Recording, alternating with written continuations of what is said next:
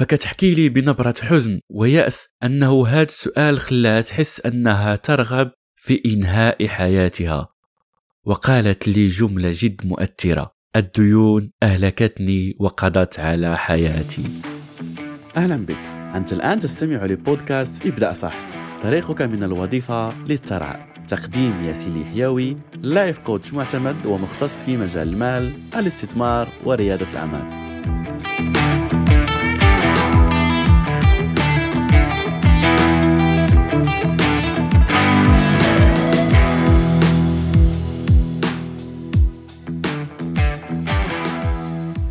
في واحدة من جلسات الكوتشي التي أقدمها كان عندي لقاء مع واحدة السيدة قالت لي أن عندها بعض المشاكل المالية التي تريد حلها. فحددنا موعد بدأنا الجلسة ولا زلت أتذكر أنها كانت متوترة ولم تكن قادرة على التحكم لا في مشاعرها ولا في طريقة كلامها. بدأت تحكي لي عن مشكلتها اللي كانت متعلقة بشكل كبير بالديون وعلى المسؤوليات اللي كانت عندها من كراء مدارس الأبناء وسائل التنقل وكيف أن الحمل أصبح ثقيل عليها بحكم أنها المسؤولة الوحيدة على أسرتها في غياب كلي للزوج. فأصبحت تائهة ولا تعرف من يستطيع مساعدتها في هذه الظروف. هذه السيدة كانت كما يقول المثل تخرج من حفرة ثم تسقط في حفرة أكبر. بسبب أنها كانت كلما تحتاج للفلوس فأول شيء كانت تقوم به هو كتلجأ لأقرب الناس لها لطلب المال منهم كسلف. وبحكم أنه كثرت عليها المسؤولية فأصبح عندها السلف عادة شهرية. تنهي راتبها وتبدأ عملية البحث عن من يساعدها ماليا لتكمل الشهر. ولكن أكيد هاد الأشخاص اللي كانوا كيساعدوها كانوا بعد مدة يحتاجون أنهم يأخذوا الفلوس ولا المبلغ الذي أعطوه لها كسلف. غير أن هذا لم يكن في استطاعتها دائما. فلم تعد قادرة أن تواجههم وبدأت تتهرب من اللقاءات والمناسبات العائلية خوفا من الحرج. فبدأت تحس بوحدة حتى أنه أبنائها في آخر عيد سألوها ماما سنقضي العيد وحدنا؟ اشتقنا نلعب مع أولاد وبنات خالي وخالتي. فكتحكي لي بنبرة حزن ويأس أنه هذا السؤال خلاها تحس أنها ترغب في إنهاء حياتها. وقالت لي جملة جد مؤثرة. الديون أهلكتني وقضت على حياتي.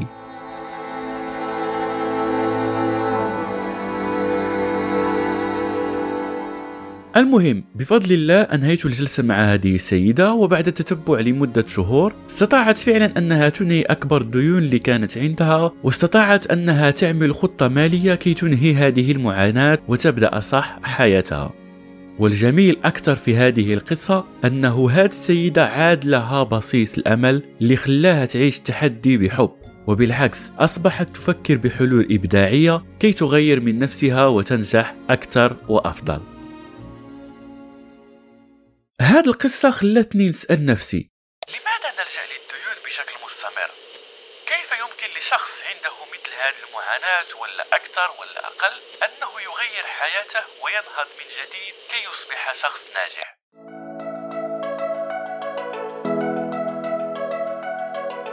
قبل أن نتحدث عن طرق إنهاء الدين من حياتك دعني أجيب أولا عن السؤال الأول لماذا نلجأ للديون؟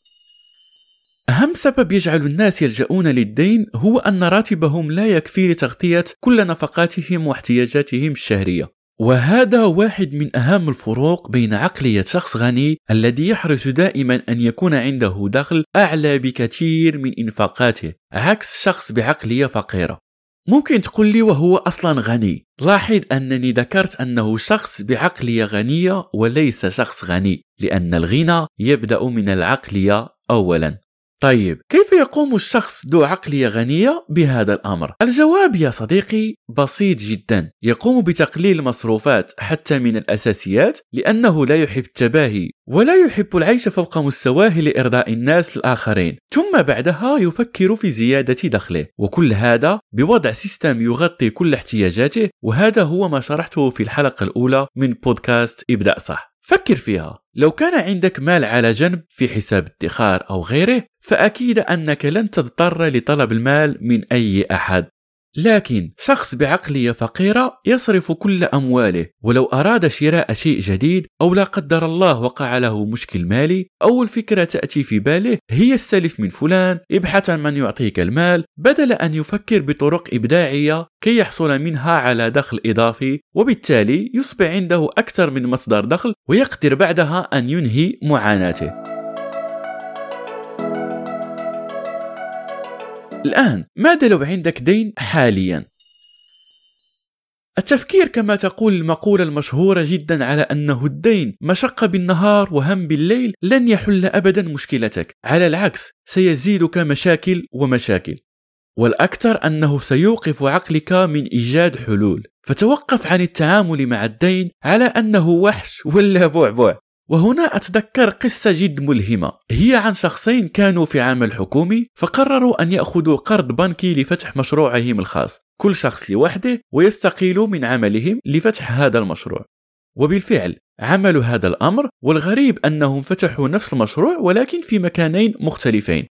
فبعد مدة الشخص الأول كان عنده تقدم رهيب ما شاء الله في مشروعه. بدأوا الزبائن يعرفوا مشروعه ويتعاملوا معه وبدأ يعني المشروع في تطور وازدهار مالي. فذهب بعد مدة عند صديقه الثاني يعني يشوف أخباره ويطمئن عليه فوجده يشتكي. آه أنا عندي ديون وقرض. آه لا أعرف كيف سأدفع الأقساط. ما عنديش زبائن. والله أعتقد أني أخطأت في الخروج من العمل. هذه كانت أصلا فكرة زفت. والله مش عارف كيف سأخرج من هذه الورطة وغيرها يعني من الأمور. فصديقنا الأول تعجب. كيف يعني هو بدأ مشروعه في نفس الوقت مع صديقه؟ مشروعه هو ينجح وصديقه لا. رغم أن البداية كانت واحدة.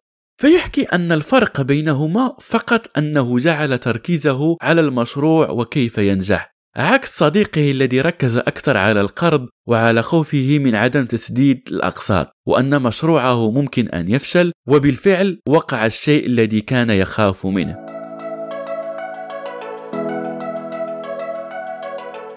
وهنا دعني أسألك هل تفكيرك الدائم في الدين أنه مشكلة و و و و هل هذا سينهي الدين من حياتك؟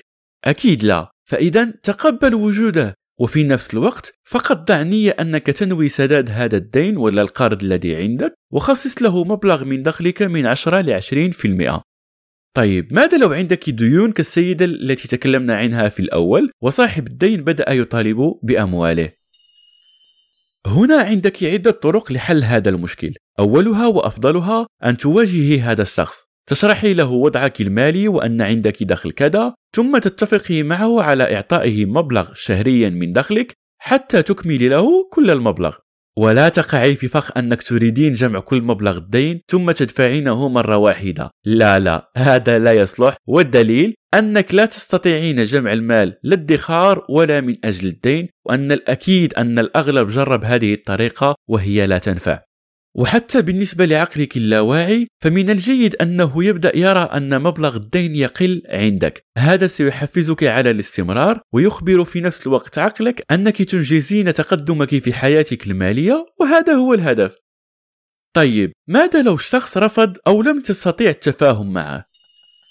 فهنا سنلعب لعبة جميلة أعتقد أنك تحب الألعاب مثلي صح؟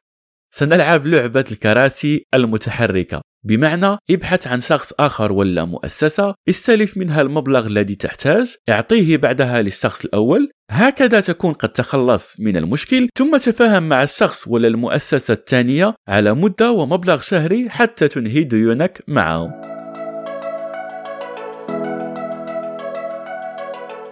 ويبقى أفضل حل كي تبدأ وتبدأين حياتك صح؟ أن يكون عندكم system مالي واضح ثم تبدأ في زيادة مصادر دخلك. بهذا الشكل تزيد الوفرة المالية في حسابك البنكي وفي حياتك. وهذا هو موضوع حلقتنا القادمة. ولكي تتوصل بها لا تنسى أن تشترك في القناة وأدعوك لمشاركة هذه الحلقة مع أعز الناس إليك حتى تعم الفائدة وأعرف أن الموضوع فعلا أفادك. ومن هنا للأسبوع القادم ألقاك على خير ولا تنسى ابدأها دائما صح.